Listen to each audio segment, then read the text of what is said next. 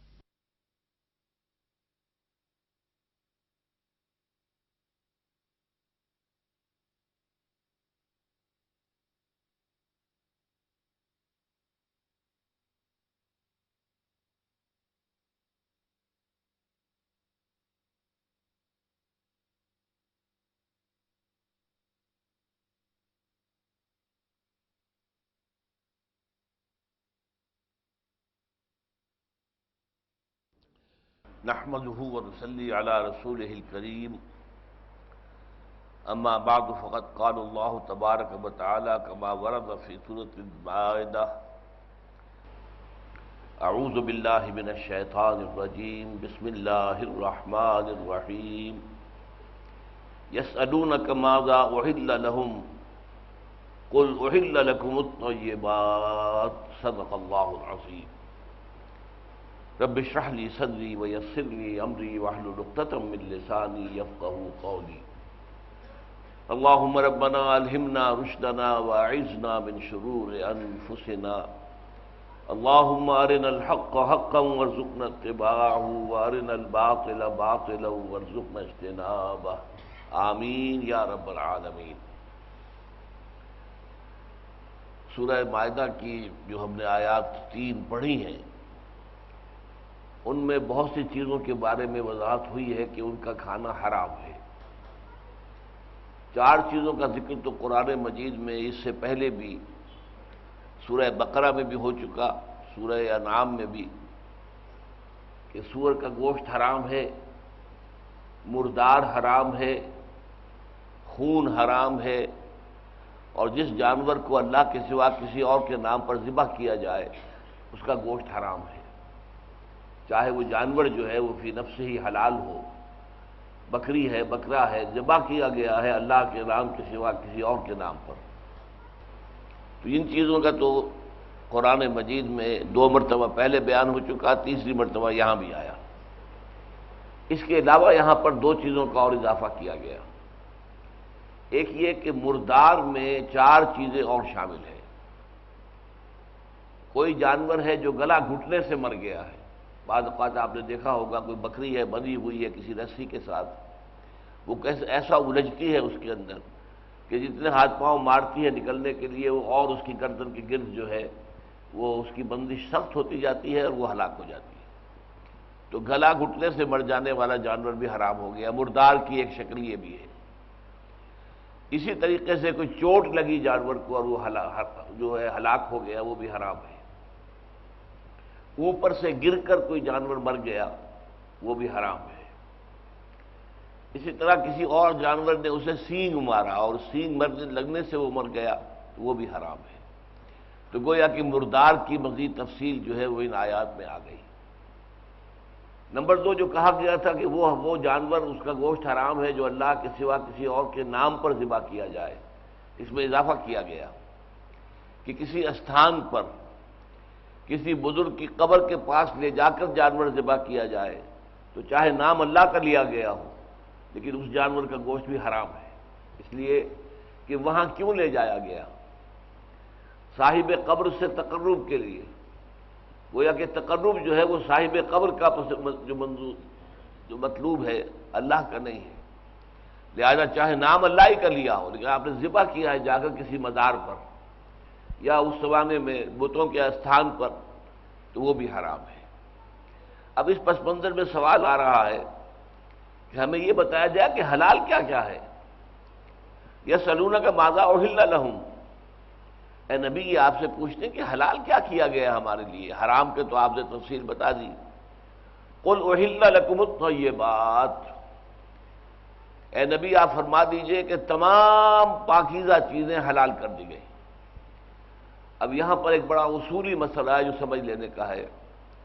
عام طور پر مذہبی مزاج اور سابقہ مذاہب کے اندر شکل یہ تھی کہ جو چیز ثابت نہ ہو کہ حلال ہے وہ حرام ہے۔ اس سے کیا ہوا کہ حلال کا دائرہ بہت کم کم ہو گیا اور حرام کا دائرہ بڑھ گیا۔ مثبت طور پر کوئی شے ثابت نہیں کی جا سکتی کہ حلال ہے تو وہ حرام ہے۔ اسلام نے اس کے برس قاعدہ دیا ہے۔ جس شے کی حرمت ثابت نہ ہو، وہ حلال ہے۔ لہذا حرام کا دائرہ محدود ہو گیا اور حلال کا دائرہ جو ہے وسیع ہو گیا۔ تو تمام پاکیزہ چیزیں تمہارے لیے حلال ہیں۔ اب پاکیزہ چیزوں میں کیا کیا شمار ہوگا؟ ایک تو وہ کہ وہ چیزیں جو قرآن مجید کے نصوص اور حدیث نبوی کے نصوص کی روح سے حرام ہیں، ان پر جو قیاس کیا جائے ان کے ذیل اور ضمن میں جو جانور آئیں گے، ان کا گوشت بھی حرام ہو جائے گا۔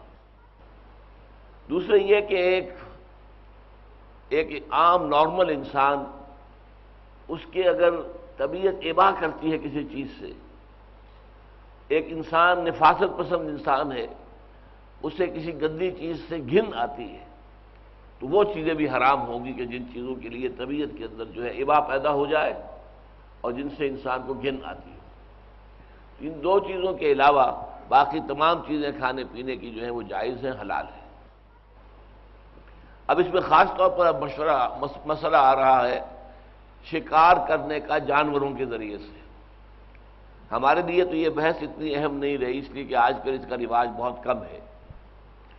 عرب میں اس کا رواج چونکہ بہت تھا، وہاں کوئی زراعت نہیں تھی، کوئی نباتات نہیں تھے، تو ان کی جو سورس تھی غذا کی، وہ صرف گوشت تھا۔ اس گوشت کے ذریعے سے یا پھر یہ ہے کہ اونٹ کا یہ بھیڑ بکری کا دودھ ہے، اونٹ کا اور بھیڑ بکری کا جو ہے وہ گوشت ہے بس یہی ان کے لیے ذریعہ تھا معاش کا، کھانے کا، خوراک کا۔ اب اس کے علاوہ وہ کیا کرتے تھے؟ شکار کرتے تھے۔ اب صحرا کے اندر جانور تو ہوتے ہیں، خرگوش ہوتے ہیں، گوہ ان کہاں کا ایک جانور ہے۔ اسی طریقے سے کہیں ہرن ہو، نیل گائے ہو، تو جانور ہوتے ہیں، انہیں شکار کرنا۔ اور یہ وہاں کا ایک بہت بڑا ذریعہ تھا خوراک حاصل کرنے کا۔ آج کل تو یہ ہے کہ شکار کرنا جو ہے وہ ایک فن کے طور پر، ایک کھیل کے طور پر، ایک دلچسپی کے طور پر، ایک ہابی کے طور پر بھی ہوتا ہے۔ لیکن وہاں اصل میں شکار کا مقصد یہ نہیں ہوتا تھا۔ شکار سے مطلوب اور مقصود کیا تھا؟ غذا حاصل کرنا۔ اور اس کے لیے ذریعے کیا تھے؟ ان کے پاس بندوقیں تو نہیں تھیں جن سے کہ شکار کریں۔ تیر اگر سے موجود تھے، لیکن تیر کا بھی معاملہ یہ ہے کہ ذرا سا اگر وہ ہدف سے ہٹ گیا تو چلا گیا بیکار ہو گیا، جانور بھاگ جائے گا۔ صحیح نشانے پر اس کا لگنا آسان کام تو نہیں ہے۔ کیونکہ تیر کو چلتی ہوئی ہوا بھی موڑ سکتی ہے۔ تو ان کے پاس جو ذریعہ تھا بہت اہم، وہ جانور سدھائے جاتے تھے، کتے ہیں۔ یہ تو ہمارے معاشرے میں بھی ہے، کتوں کو سدھایا جاتا ہے کہ وہ شکار کریں اسی طریقے سے وہ چیتے رکھتے تھے اور چیتوں کو سدھاتے تھے کہ وہ بھی شکار پکڑ کر دونوں دے۔ تو یہ دو چیزیں جتنا جانوروں میں سے باز اور شکرا، انہیں رکھتے تھے، ان کے ذریعے سے شکار کرتے تھے۔ تو ان کے شکار کے ذمن میں اب سوال پیدا ہوتا تھا کہ اس کی حلت و حرمت کیا ہوگی؟ آپ نے کتا چھوڑا کسی شکار پر؟ اس کتے نے جا کر اسے پکڑا اور کھا بھی لیا اس میں سے کچھ۔ تو اب آیا وہ جائز رہے گا یا ناجائز ہو جائے گا؟ اچھا آپ نے کوئی شکار کے اوپر کسی چیتے کو چھوڑا یا باز کو یا شکرے کو چھوڑا اور اس نے شکار جو کیا وہ آپ کے وہاں پہنچنے سے پہلے شکار بڑھ گیا تو جائز ہوگا یا حرام ہوگا؟ یہ بہت سے سوالات تھے جن کا جواب اب یہاں دیا جا رہا ہے۔ یہ سلون کا مادہ اوہل لہم کل اوہل لکمت تو یہ بات وما علم من الجوار ہے مکلبین مما علمکم اللہ۔ اور جو تم سکھاتے ہو شکاری جانوروں کو، انہیں دوڑانے کے لیے شکار حاصل کرنے کے لیے، اور تم انہیں سکھاتے ہو اس میں سے جو اللہ نے تمہیں سکھایا یعنی سدھانا، کتے کو سدھایا جائے۔ یہ نہ ہو کہ وہ جا کر شکار پکڑے تو وہ اپنا شکار سمجھ کر خود ہی اس کو کھانا شروع کر دے۔ یا اس طرح چیتے کو سدھایا جائے جو شکار کو پکڑ کر رو کے رکھے۔ اسی طرح بعض کو یا شکرے کو سدھایا جائے کہ وہ جانور جو بھی اس نے پرندہ کو پکڑا ہے، اسے رو کے رکھے، اپنے پاس اسے کھانا شروع نہ کر دے۔ تو یہ جو تمہیں اللہ نے تعلیم دی ہے، تمہارے اندر جو صلاحیت رکھی ہے کہ تم جانوروں کو سدھا لیتے ہو، تو اس کی وجہ سے اللہ تعالیٰ نے تمہارے اندر یہ، تمہارے لیے رزق کا یہ ایک ذریعہ پیدا کر دیا ہے۔ وما علم تم من الجوار ہے جوارح جمع ہے جارحا جرح کہتے ہیں کسی کو زخم لگا دینا۔ تو وہ جروحات قصاص، زخموں کا بھی بدلہ ہوتا ہے۔ اسی طریقے سے جو جانور جو ہیں، وہ شکار کرنے والے، انہیں جوارح کہا گیا۔ مکلبینہ دوڑانے کے لیے ان کو۔ یہ قلب سے بنا ہے، کتے سے۔ جیسے کتے کو دوڑاتے ہیں کہ وہ شرگوش خرگوش کو پکڑ رہا ہے یا گوہ کو پکڑ رہا ہے۔ اور تم ان کو سکھاتے ہو تو المون مما علمکم اللہ۔ تم سکھاتے ہو انہیں یعنی سدھاتے ہو۔ اس میں سے کہ جو اللہ نے تمہیں سکھایا ہے فکلو مما امسک نہ تو کھاؤ ان چیزوں میں سے کہ جنہیں وہ روک کر رکھے تمہارے لیے۔ کتے کو آپ نے چھوڑا، اس نے خرگوش کو پکڑا رو کے رکھا۔ تو چاہے وہ خرگوش مر بھی جائے، وہ جائز رہے گا۔ اس میں میں ابھی آپ کو تفصیل عرض کر دوں گا۔ شکار کا گوشت حلال ہوگا چار شرطیں پوری ہونے پر۔ اور ایک اضافی شرط جو ہے وہ امام ابو حنیفہ عائد کرتے ہیں۔ پہلے تو یہ کہ شکار کے اوپر باقاعدہ جو ہے کسی جانور کو چھوڑا جائے، اشارہ کر کے کہ وہ پکڑو، اس کو جاؤ، بھاگو، دوڑو۔ نمبر دو یہ کہ وہ جانور سدھایا ہوا ہونا چاہیے۔ یہ نہیں کہ عام کتے کو آپ نے کہا اور اس کو دوڑا دیا، وہ سدھایا ہوا جانور ہو۔ اور سدھائے ہونے کی نشانی کیا ہے؟ ثبوت کیا ہے؟ ایک تو ثبوت یہ ہے کہ وہ جانور تمہیں تمہارے لیے روک کر رکھے، خود کھائے نہیں۔ اگر خود کھانا شروع کر دے تو اس کا مطلب ہے اس نے شکار اپنے لیے کیا، آپ کے لیے نہیں کیا۔ اسی طریقے سے بعض یا شکرا جو ہے، اس کے سدھائے ہونے کی علامت کیا ہے؟ کہ اگرچہ وہ اپنے شکار کے پیچھے دوڑ رہا تھا، لیکن آپ نے آواز دی، اسے تو وہ فوراً واپس آ گیا۔ آپ نے اتنا کچھ سدھا رکھا ہے کہ آپ کی آواز پر وہ اپنے شکار کو چھوڑ کر آ گیا۔ اگر یہ دو شرطیں پوری ہو رہی ہیں تو تو وہ سدھایا ہوا جانور ہے۔ اگر یہ دو شرطیں پوری نہیں ہوتی ہیں تو پھر وہ سدھایا ہوا جانور نہیں ہے۔ پھر اس نے جو شکار کیا، اپنے لیے کیا، آپ کے لیے نہیں کیا۔ تیسرے آ رہا ہے آگے ورس اسم اللہ علیہ اس پر نام لیا کرو اللہ کا۔ یہاں عام سیاق کے کلام سے تو محسوس ہوتا ہے کہ کھاتے ہوئے بسم اللہ کہا جائے۔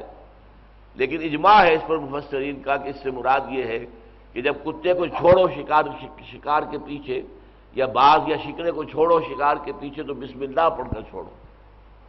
یہی معاملہ تیر کا ہے۔ تیر کے ذریعے سے آپ شکار کر رہے ہیں۔ ہرن نظر آ رہا ہے سامنے اور تیر چلایا ہے۔ آپ نے اسے شکار کرنے کے لیے۔ تو تیر چھوڑتے ہوئے اگر آپ نے بسم اللہ کہہ دی ہے تو یہ بسم اللہ کہہ دینا کافی ہے۔ اسی پر بہت بحثیں ہوتی رہی ہیں۔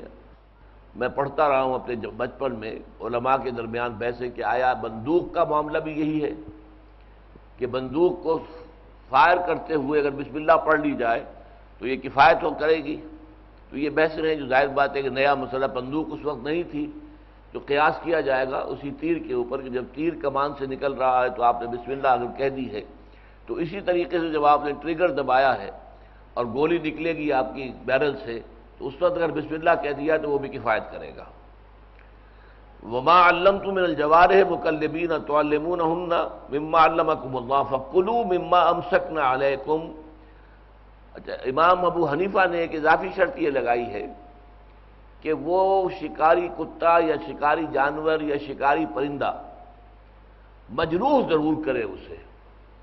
لفظ جراحت سے اور جوارے سے یہ نتیجہ نکالا ہے امام ابو حنیفہ نے۔ کیونکہ کچھ زخمی کرے گا تو خون نکلے گا۔ اگر زخمی بھی نہیں کیا ہے اور وہ ویسے ہی مر گیا جانور، تو وہ تو مردار کے حق میں ہو جائے گا کہ خون نہیں نکلا اس کا۔ جس کی وجہ سے کہ مردار جو ہے حرام ہے، اسی بنا پر وہ قیاس کیا جائے گا ایسے جانور کو کہ جس کے اوپر کوئی زخم بھی نہیں لگا کہ اس کو کوئی خون نکلا ہو۔ وہ اللہ، اور اللہ کا تقوی اختیار کرو۔ ان اللہ سریع الحساب یقین اللہ تعالی حساب لینے میں بہت تیز ہے، بہت جلدی حساب چکا لیتا ہے۔ اس کے کمپیوٹرز جو ہیں وہ بہت بڑے کمپیوٹرز ہیں، ان کو معاملہ جمع تقسیم، ضرب کرتے ہوئے کوئی وقت نہیں لگتا۔ وہ وطق اللہ، یہ سارے معاملات ایسے ہیں کہ جن میں اللہ کا تقوی پیش نظر رہنا چاہیے۔ یہ نہیں کہ کہیں بھی تمہیں لوپ ہول نظر آئے تو اسے استعمال کرنے کی کوشش کرو۔ بلکہ احتیاط کا تقاضا یہ ہے کہ جہاں شک ہو جائے وہاں رک جاؤ۔ جیسے کہ حضور نے فرمایا، الحلال و بین والحرام و بین کیا چیز حلال ہے یہ بھی واضح ہے۔ اور کیا چیز حرام ہے یہ بھی واضح ہے۔ اور بین ہما مشتبہات ان دونوں کی مابین کچھ چیزیں ہوتی ہیں جن کے شک ہوتا ہے کہ یہ حلال ہے یا حرام ہے۔ مشتبہات ہیں۔ نہ کوئی سری دلیل اس کی حرمت کے لیے ہے، نہ کوئی سری دلیل اس کی حلت کے لیے ہے۔ تو فرمایا، ایسی چیزوں سے بھی بچو۔ فتق شبہات کیونکہ اس میں شک ہو گیا ہے کہ یہ شاید حرام ہو، اس لیے بچنے کی کوشش کرو۔ تو یہ ہے تقوا و اللہ ان اللہ سری الحساب. الوم اہل لکم تو یہ بات دوبارہ دہرا دی بات. آج آج سے مراد ہے اب. یعنی یہ وقت جیسا کہ میں نے عرض کیا ہے، یہ سورہ مبارکہ نازل ہوئی ہے. یہ سن چھ کے اواخر میں یا سن سات کے شروع میں. سن چھ ہجری، سن سات ہجری. سورہ حدیبیہ کے بعد. اور اس میں جو شریعت محمدی ہے اعلیٰ صاحب صلاحت وسلام اس کے جو تکمیلی احکام ہیں وہ دیے گئے ہیں۔ لہذا یہاں پھر فرمایا، الیوم اوہل رقم الطیبات آج کے دن یا اب تمہارے لیے تمام پاکیزہ چیزیں حلال کر دی گئی یہ میں پہلے بیان کر چکا ہوں تو یہ بات سے مراد کیا ہے۔ اگر کوئی شے قرآن مجید کی نس کسی حدیث کی نس کی روح سے حرام شے ہے، تو اس کے ذیل میں جو چیزیں آ جائیں گی، اسی کی قسم کی جو چیزیں ہوں گی، وہ حرام ہوں گی۔ وہ تو یہ بات نہیں ہے۔ اور وہ چیزیں کہ جن سے فطرت انسانی اباہ کرے، جو انسان کو پسند نہ ہو، جن سے کراہت آتی ہو، یا جیسے لفظ استعمال کرے، جن سے گن آتی ہو، ان سے بھی بچنا چاہیے، اس لیے کہ وہ بھی اصل میں طیبات میں شامل نہیں ہے الیوم اہل القم الطیبات و تعام الزین اوت الکتاب اہل القم و تعام حکم ہل الحم اور جن لوگوں کو تم سے پہلے کتاب دی گئی تھی، ان کا کھانا بھی تمہارے لیے حلال ہے اور تمہارا کھانا ان کے لیے حلال ہے۔ اور کھانے سے مراد یہاں پر روٹی نہیں ہے، بلکہ گوشت۔ گوشت کے بارے میں اصل حکم ہے، وہ ذبح کیا ہوا ہے یا نہیں ہے۔ مشرق آدمی نے چاہے ذبح بھی کیا ہو، وہ گوشت حرام ہوگا۔ لیکن اہل کتاب یہودی اور عیسائی اگر ذبح کر لیں، تو ان کا کھانا جو ہے، ان کا ان کا وہ گوشت حلال ہو جائے گا، آپ اسے کھا سکتے ہیں۔ لیکن وہ جھٹکا نہ ہو۔ جیسے کہ سکھوں کے ساتھ ہمارا جو معاملہ چلتا تھا، جو علامہ اقبال نے کہا ہے، یا بحث میں اردو ہندی ہے، یا قربانی یا جھٹکا ہے۔ قربانی میں ذبح کرتے ہوئے گردن کے صرف یہ نرم حصے جو ہے کاٹے جاتے ہیں، تاکہ جو بڑی وینز ہیں، بڑی شریانیں ہیں، وہ کٹ جائیں اور میکسیمم بلڈ جو ہے، وہ جسم میں سے نکل جائے۔ اور اگر آپ نے ایک ہی وار سے گردن اڑا دی، تو وہ حرام مغز کا تعلق دماغ کے ساتھ کٹ گیا۔ اس کے نتیجے میں وہ اب تشنج پیدا نہیں ہوگا پٹھوں کے اندر، مسلس کے اندر وہ تشنج پیدا نہیں ہوگا، کہ جس سے کہ سارا خون جو ہے وہ نچڑ جائے، نکل جائے۔ تو یہ فرق ہے۔ جھٹکا، اور آپ کو معلوم ہے کہ یورپ میں اکثر و بیشتر یہی ہوتا ہے۔ جھٹکے سے جو جو چیزیں ہیں، وہی گوشت ان کا جو ہے، وہ چاہے بیف ہو اور چاہے وہ مٹن ہو، کچھ بھی ہو، وہ جھٹکے کے ذریعے سے اور مرغی کی گردن بروڑی جاتی ہے۔ تو یہ چیزیں حرام ہیں۔ چاہے وہ یہودیوں کی ہوں یا عیسائیوں کی ہوں لیکن یہودیاں اور عیسائی نے اگر ذبح کیا ہے یعنی گردن کے صرف نرم حصوں کو کاٹا ہے، باقی ریڑھ کی ہڈی جو ہے وہ برقرار رہی اپنی جگہ پر، تاکہ وہ جو اسپائنل کارڈ اس کے اندر ہے، حرام مغز، اس کا دماغ کے ساتھ رشتہ قائم رہے۔ اور تشدد پیدا ہو، جیسے کہ آپ دیکھتے ہیں، جب ذبح کرتے ہیں جانور کو عید الاضحیٰ کے دن، تو پھر جانور جو ہے وہ ہاتھ پاؤں مارتا ہے، بری طرح اس کے اندر تشدد پیدا ہوتا ہے۔ اس سے خون جو ہے وہ ٹیشوز کے اندر سے نکل کر اور وہ باہر آ جاتا ہے، باہر نکل جاتا ہے۔ اور خون چونکہ فی نفس ہی حرام ہے، لہذا اگر خون جسم کے اندر رہ گیا ہے، تو گویا کہ اس نے اس پورے گوشت کو حرام کر دیا۔ جیسے کہ مردار، جیسے کہ فرمایا کہ اوپر سے کوئی جانور گرا اور مر گیا، اس کا خون نہیں نکلا، لہذا وہ حرام ہے۔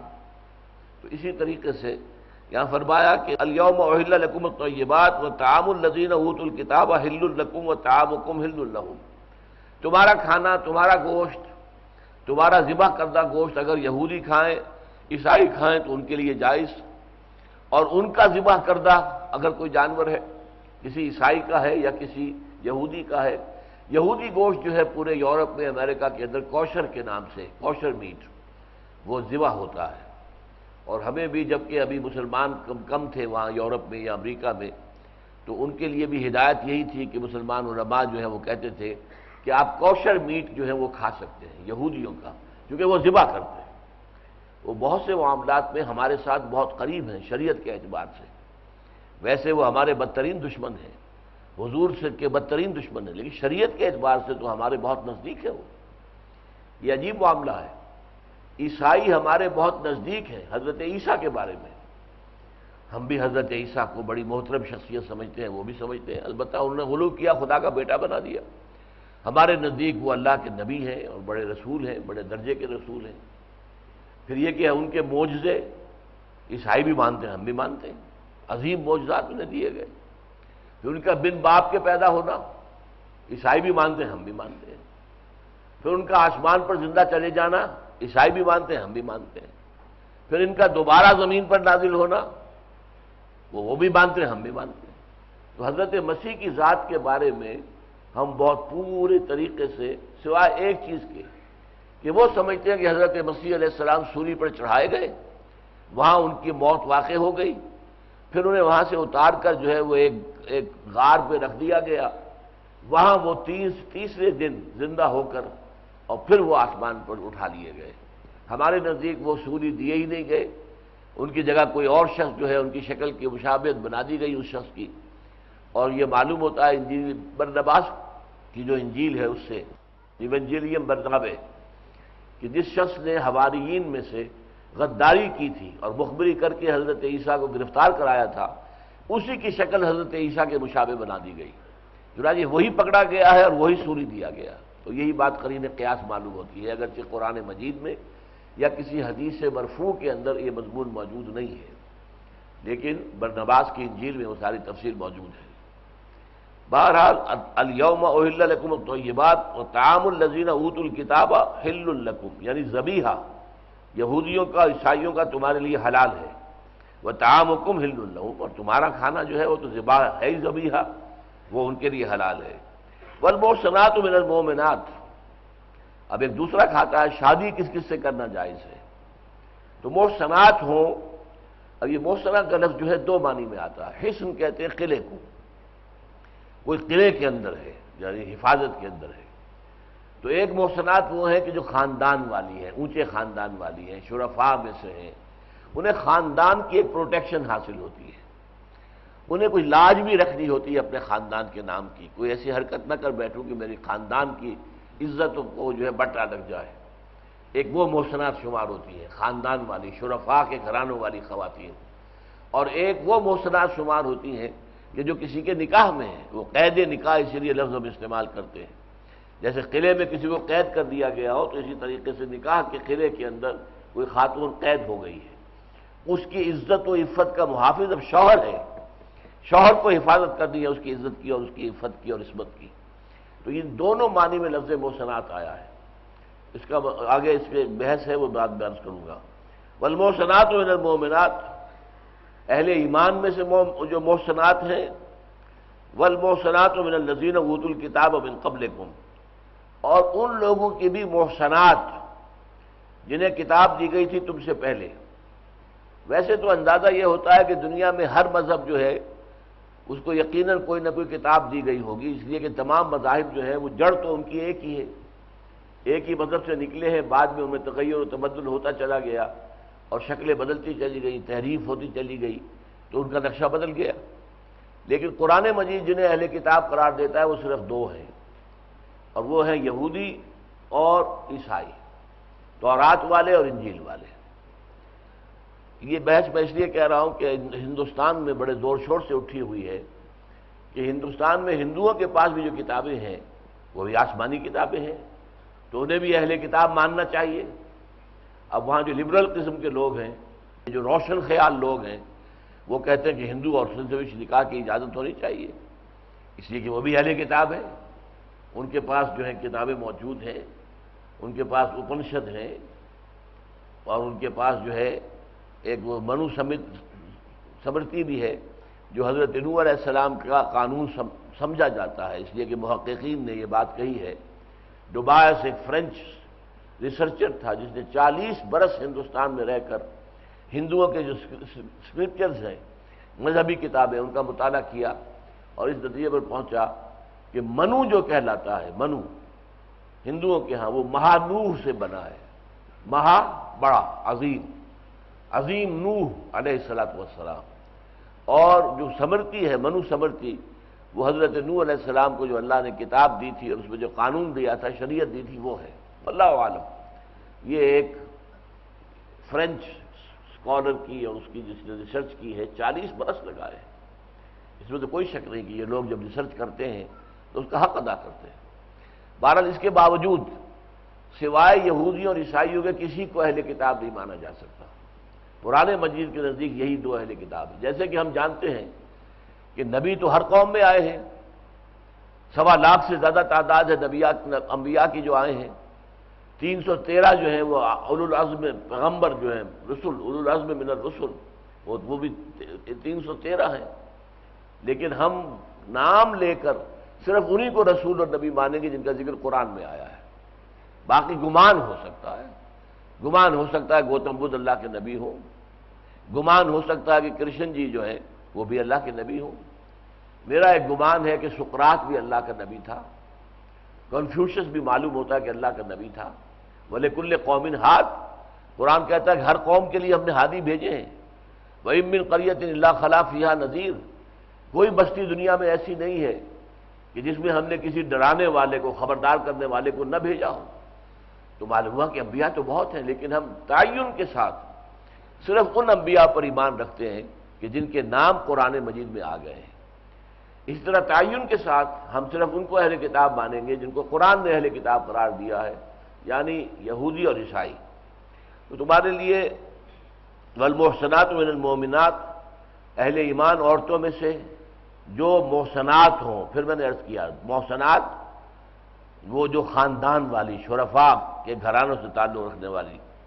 والمحسنات من النزین اوت الکتاب من قبل اور محسنات ان میں سے بھی کہ جنہیں کتاب دی گئی تھی تم سے قبل، وہ تمہارے لیے حلال ہے۔ تو اہل کتاب کی خواتین سے شادی کرنے کی جو اجازت یہاں دی گئی ہے، اس کے بارے میں مختلف آراہ ہیں۔ حضرت ابن عباس رضی اللہ تعالیٰ عنہ کی رائے یہ ہے، انہما کہنا چاہیے، اب ابن عباس، عبداللہ ابن عباس رضی اللہ تعالیٰ عنہما، حبر الامہ۔ حضور نے فرمایا کہ یہ بہت بڑے عالم ہیں۔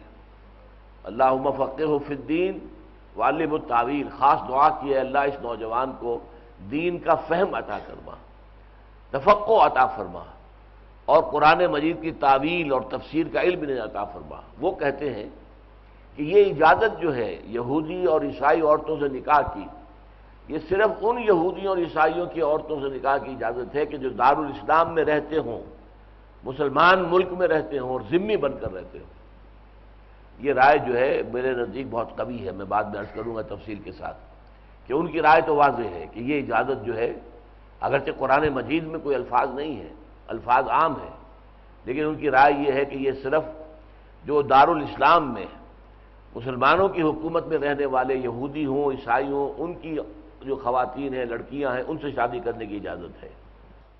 احناف یہ کہتے ہیں کہ غیر ممالک میں رہنے والی جو ہیں عورتیں، یہودی اور نصرانی، ان سے بھی اجازت تو ہے، اس لیے کہ قرآن نے کوئی تحریر نہیں کی ہے۔ لیکن مکرو ہے۔ یہ مکرو کیوں ہے؟ اصل میں اس کو سمجھ لیجیے۔ کہ ظاہر بات ہے کہ آپ نے شادی کی کسی یہودی سے، یہودن سے یا عیسائی عورت سے، تو اب عام لحاظ کیا ہے؟ کہ مرد غالب ہوتا ہے، عورت مغلوب ہوتی ہے۔ اب رجال و قوابون علی النساء، سورہ نساء میں ہم پڑھ چکے ہیں، مرد حاکم ہیں عورتوں پر۔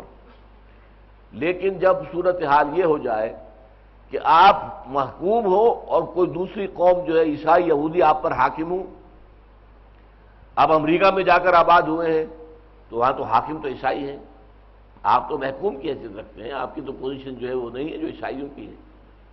لہذا وہ بیلنس ختم ہو گیا۔ لہذا عیسائی عورت سے آپ کو نکاح کرنے کی اجازت ہے۔ کسی عیسائی مرد سے مسلمان عورت کا نکاح جائز نہیں ہے۔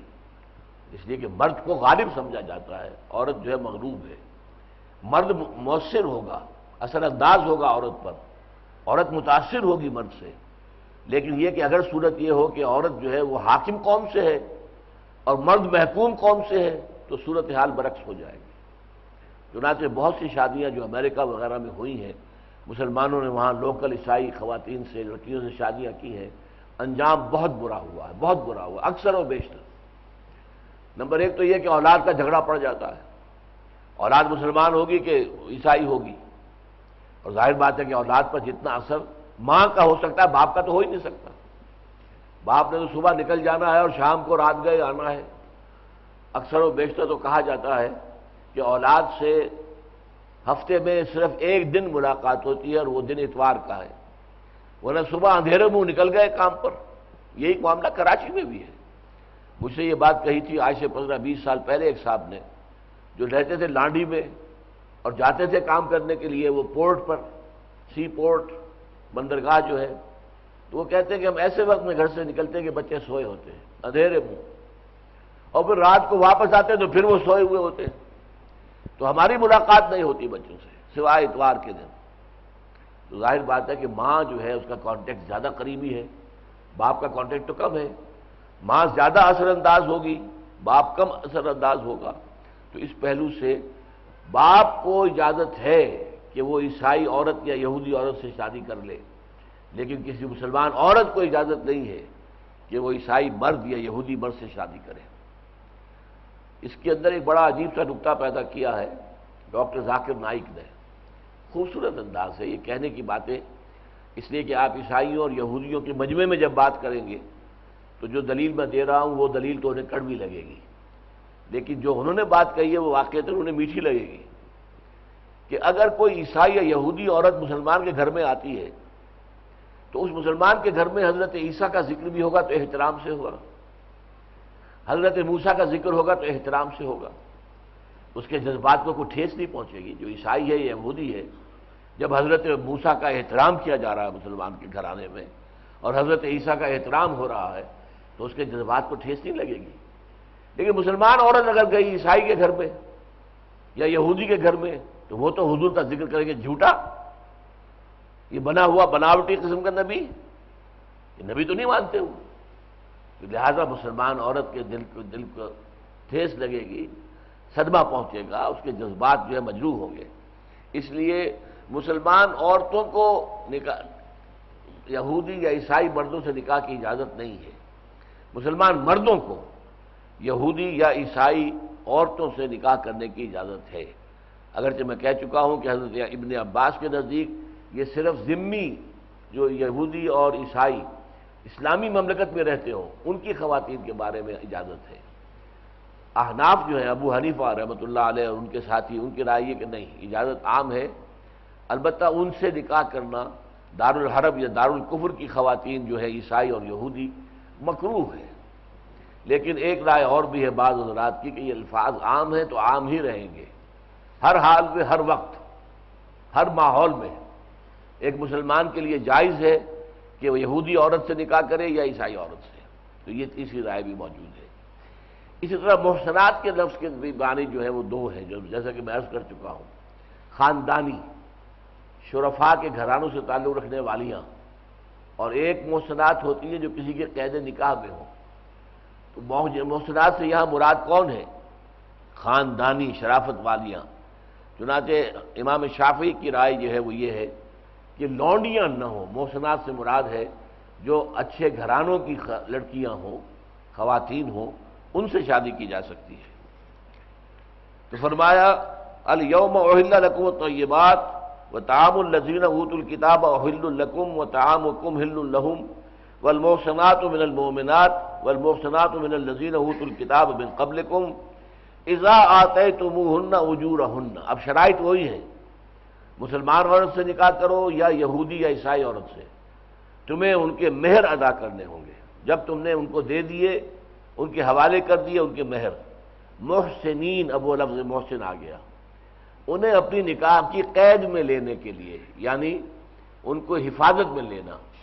ان کی عزت اور عصمت اور عفت کی حفاظت اب تمہارے ذمے ہے۔ وہ جو علامہ اقبال کہتے ہیں کہ نسوانیت زن کا نگہ باہ ہے، فقط مرد۔ مرد ہے جو کہ عورت کی نسوانیت کا، اس کی عزت کا، اس کی عفت کا، اس کی عصمت کا جو ہے وہ محافظ بنتا ہے۔ تو اس اعتبار سے نسوانیت زن کا نگہ باں ہے فقط مرد۔ نہ پردہ، نہ تعلیم، نئی ہو کہ پرانی۔ یعنی تعلیم والیم سے بات نہیں بنتی، بلکہ عورت کی عصمت و عفت جو ہے، وہ تو وہ شوہر جو ہے، جس کے قید نکاح میں وہ ہے۔ وہ اگر واقعتاً غالب ہے اور وہ اپنے گھر میں واقعی قوام ہے اور اس کی جو ہے حکومت وہاں قائم ہے، تبھی عورت کی جو ہے عصمت و عفت جو ہے وہ محفوظ رہ سکے گی۔ محسنین غیر مسافرین انہیں قید نکاح میں لینے کے لیے شادی کی جا رہی ہو، محض مستی نکالنے کے لیے نہیں، وقتی طور پر لذت حاصل کرنے کے لیے نہیں۔ ولا متخذی اخدان اور نہ ہی کوئی چھپی دوستی لگانا۔ چھپی یاریاں کر لینا، یہ بھی اجازت نہیں ہے۔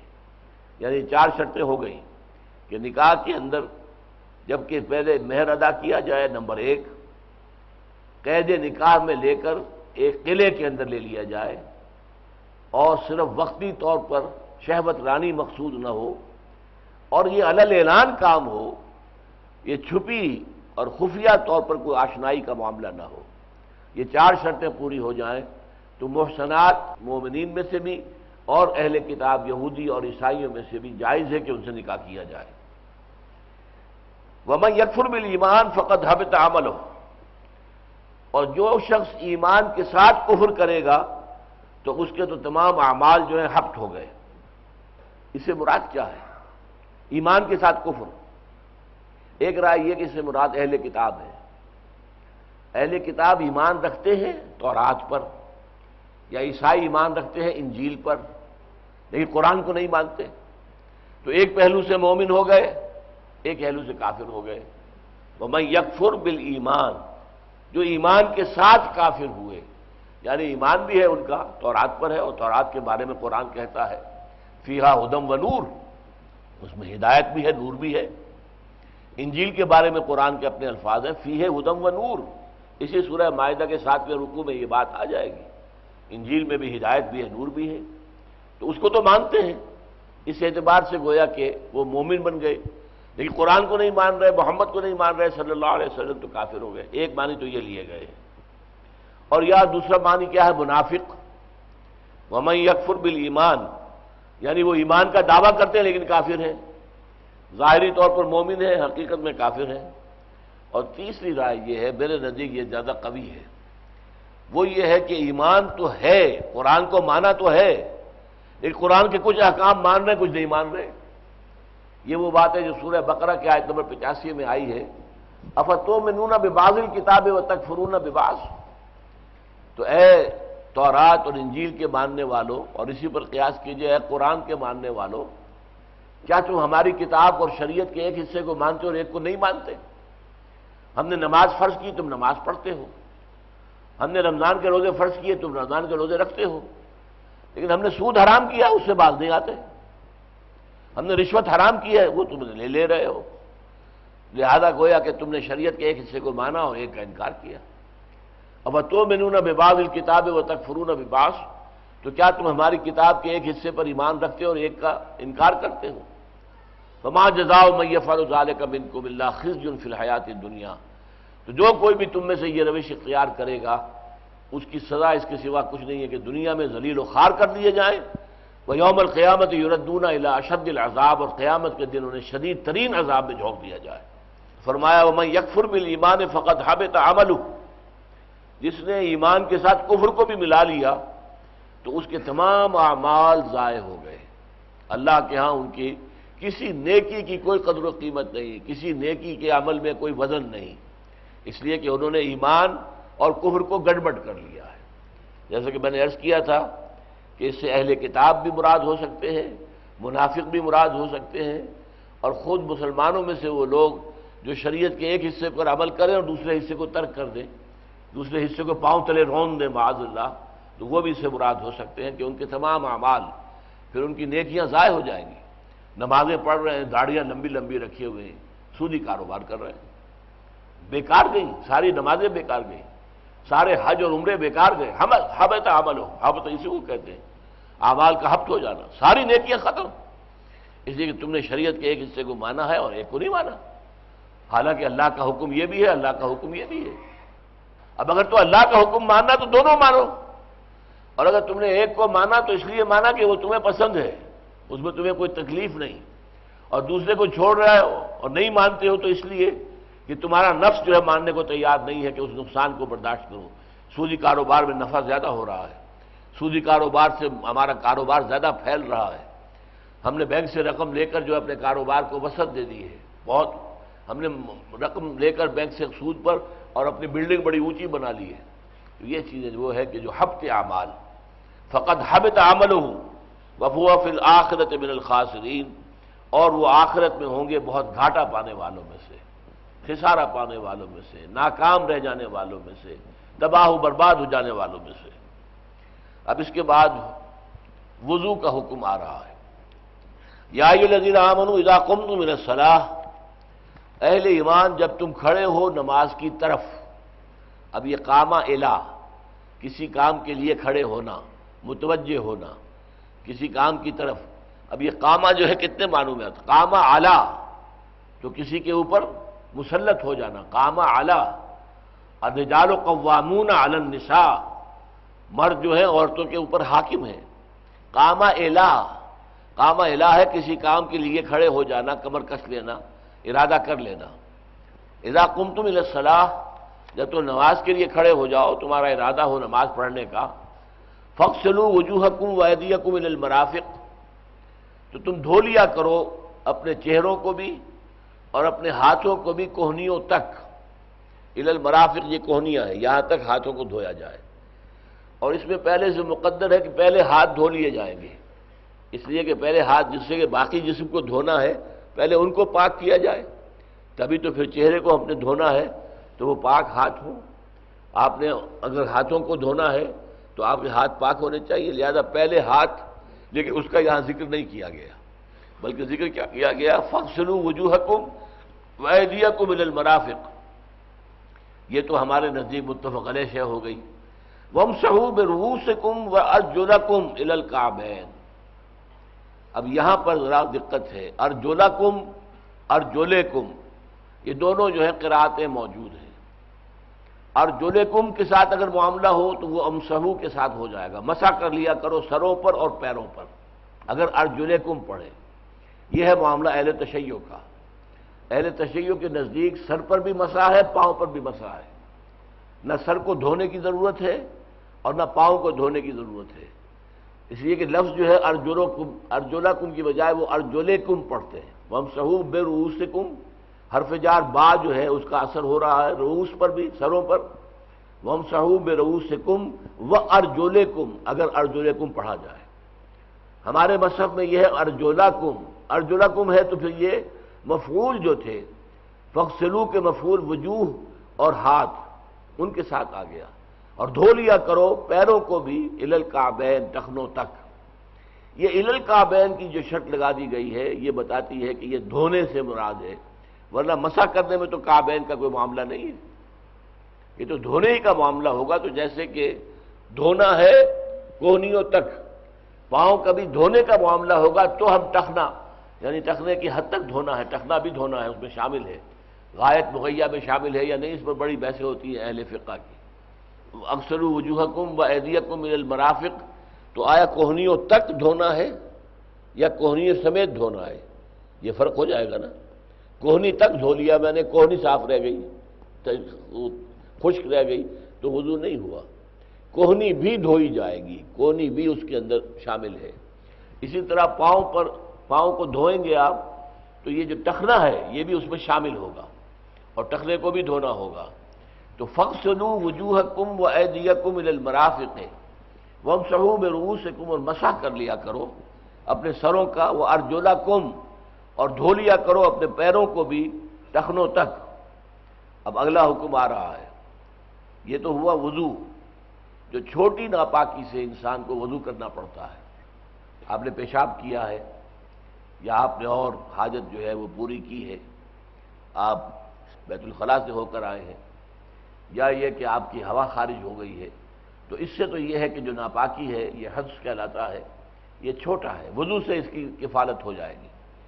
لیکن اگر جنابت ہے، بیوی سے ہم بستری کی ہے، یا رات کو سوتے ہوئے احترام ہو گیا ہے، اس صورت میں صرف وضو نہیں، بلکہ غسل۔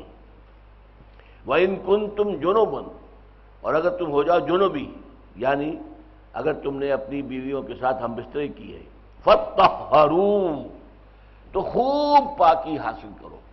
فتح یعنی پورے جسم کو دھونا ہے۔ جہاں جہاں تک جو بھی سرفیسز ہیں باڈی کی، جہاں تک پانی پہنچایا جا سکتا ہو، پانی پہنچانا ہے۔ یہاں تک کہ فرمایا گیا ہے تاہ تک اللہ شارت جنابت ہر ہر بال کے نیچے بھی جنابت کا اثر ہوتا ہے۔ لہذا دیکھو کہ سر کا کوئی بال خشک نہ رہ جائے۔ سارے بال جو ہیں پورے طریقے سے تر ہو جائیں اور جسم کا کوئی حصہ جو ہے وہ خشک نہ رہ جائے۔ اس لیے کلی کرنا اور ناک میں پانی دینا وضو کے فرائض میں نہیں ہے۔ وضو کے لیے وہ سنتیں ہیں، فرائض نہیں ہے لیکن غسل کے لیے، جو غسل جنابت ہے، اس کے لیے یہ لازم ہے۔ ناک میں پانی دینا اور اوپر چڑھانا ناک کو تاکہ ناک بھی پوری اندر سے تر ہو جائے۔ اور اسی طریقے سے جو کلی کرنا ہے، مغمزہ، بلکہ غرارہ کرنا، غرارہ کا انداز، وہ کرنا یہ بھی ضروری ہے، تاکہ جسم کی جتنی بھی سرفیسز جو ہیں، وہ ایکسپوزڈ ہیں، ان تک پانی پہنچ جائے۔ فتح یہ باب تفاول آیا ہے۔ تکلف کے ساتھ، اہتمام کے ساتھ باقی حاصل کرو۔ وہ ان کن تم مردا لیکن اب چند شکلیں آ رہی ہیں کہ جن میں آپ کو اجازت دی جا رہی ہے۔ وضو سے بھی اجازت۔ اور غسل سے بھی۔ ان کن تم مردا اگر ہو تم بیمار، پانی کا استعمال جو ہے نقصان دے رہا ہو۔ اگر فرض کیجیے کہ جسم میں کسی جگہ پر زخم لگا ہوا ہے، اب اگر آپ غسل کریں گے تو زخم میں پانی جائے گا، اس سے خرابی پیدا ہو جائے گی۔ تو نمبر ایک، ان کن تم مردا اگر تم بیمار ہو، او اعلیٰ سفر یا تم سفر پر ہو۔ سفر پر عام طور پر پانی بہت تھوڑا ہوتا ہے۔ کسی کے پاس فرض کیجیے، ایک چھاگل پانی اس نے اپنی اونٹنی کے ساتھ لٹکا رکھی ہے، زیادہ پانی تو نہیں ہے۔ اب فرض کیجیے کہ اس کو رات اس نے کہیں قیام کیا ہے، وہاں اسے احتلام کی کیفیت ہو گئی ہے، اسے نہانے کی ضرورت پیش آئی ہے۔ اور پانی اتنا ہے تھوڑا سا کہ وہ صرف پینے کے لیے کفایت کرے گا، تو اس کے لیے بھی ظاہر بات ہے کہ غسل کا امکان نہیں ہے۔ او جا من کم من الغائط یا تم میں سے کوئی جائے ضرور سے آئے یعنی بیت الخلاء سے انسان فراغت حاصل کر کے آ رہا ہو۔ او لابستم النساء، یا تم نے ہم بستری کی ہو، ملامست کہتے ہیں چھونا، ایک دوسرے کو چھونا۔ تم نے عورتوں کے ساتھ ملامست کی ہو۔ فلم تجدو مان، اور تم نہ پاؤ پانی پانی نہیں ہے، کیا کریں؟ فتح یم سعیدن تو یہ بند تو قصد کرو پاک مٹی کا۔ فم صحوب وجوہ کم ایدی کم ایدی کم من اور اس سے اپنے چہروں کو اور ہاتھوں کو من لیا کرو۔ ما یرید اللہ علیہ علیکم من حرج۔ اللہ تعالیٰ تم پر کوئی تنگی نہیں کرنا چاہتا، سختی نہیں کرنا چاہتا، ولیکن یرید الطحرکم ہاں یہ ضرور چاہتا ہے کہ تمہیں پاک کر دے اچھی طرح۔ ولی یتم نعمت علیکم، اور تاکہ اپنی نعمت تمہارے اوپر کامل کر دے لال لکم تشکرون، تاکہ تم شکر ادا کرو اس کا۔ یوں سمجھ لیجیے کہ یہ دونوں قسم کی ناپاکیاں جو ہے ایک چھوٹی ناپاکی جس سے صرف وضو لازم آتا ہے۔ جیسے کہ میں نے کہا ری خارج ہو گئی، بیت الخلاء سے آئے ہیں، تو ظاہر بات ہے کہ صرف آپ کا وضو کفایت کرے گا اور آپ پاک ہو جائیں گے۔ اور دوسری بڑی ناپاکی ہے، بیویوں سے ہم بستری کی ہے اطلام ہو گیا ہے، اس طرح کا معاملہ اگر ہے۔ اور اسی طریقے سے چھوٹی بھی ناپاکی ہے۔ ان دونوں ناپاکیوں کا قائم مقام تیمم ہے۔ دونوں کا۔ ایک صحابی کے بارے میں آتا ہے کہ انہوں نے یہ سمجھا تھا کہ احتلام کی شکل میں تو پھر تیمم جو ہے تو پورے جسم کو وہ خاک میں لوٹ رہے تھے تاکہ پورا جسم میرا جو ہے وہ خاک کے ساتھ جو ہے اس آلودہ ہو جائے۔ تب تیمم جو ہے اس کا بڑی ناپاکی کا جو تیمم ہے وہ یہ ہوگا۔ تو انہیں بتایا گیا کہ نہیں، ایسا نہیں ہے، بلکہ تیمم ایک ہی ہے۔ پاک مٹی پر ہاتھ مارنا اور اس سے اپنے ہاتھوں کو بھی مل لینا اور چہرے کو بھی، بس۔ یہ تیمم ہے۔ باقی نہ پاؤں کا معاملہ، نہ سر کا معاملہ، کچھ نہیں۔ اور نہ جسم کا، باقی جو ہے پاک کرنا۔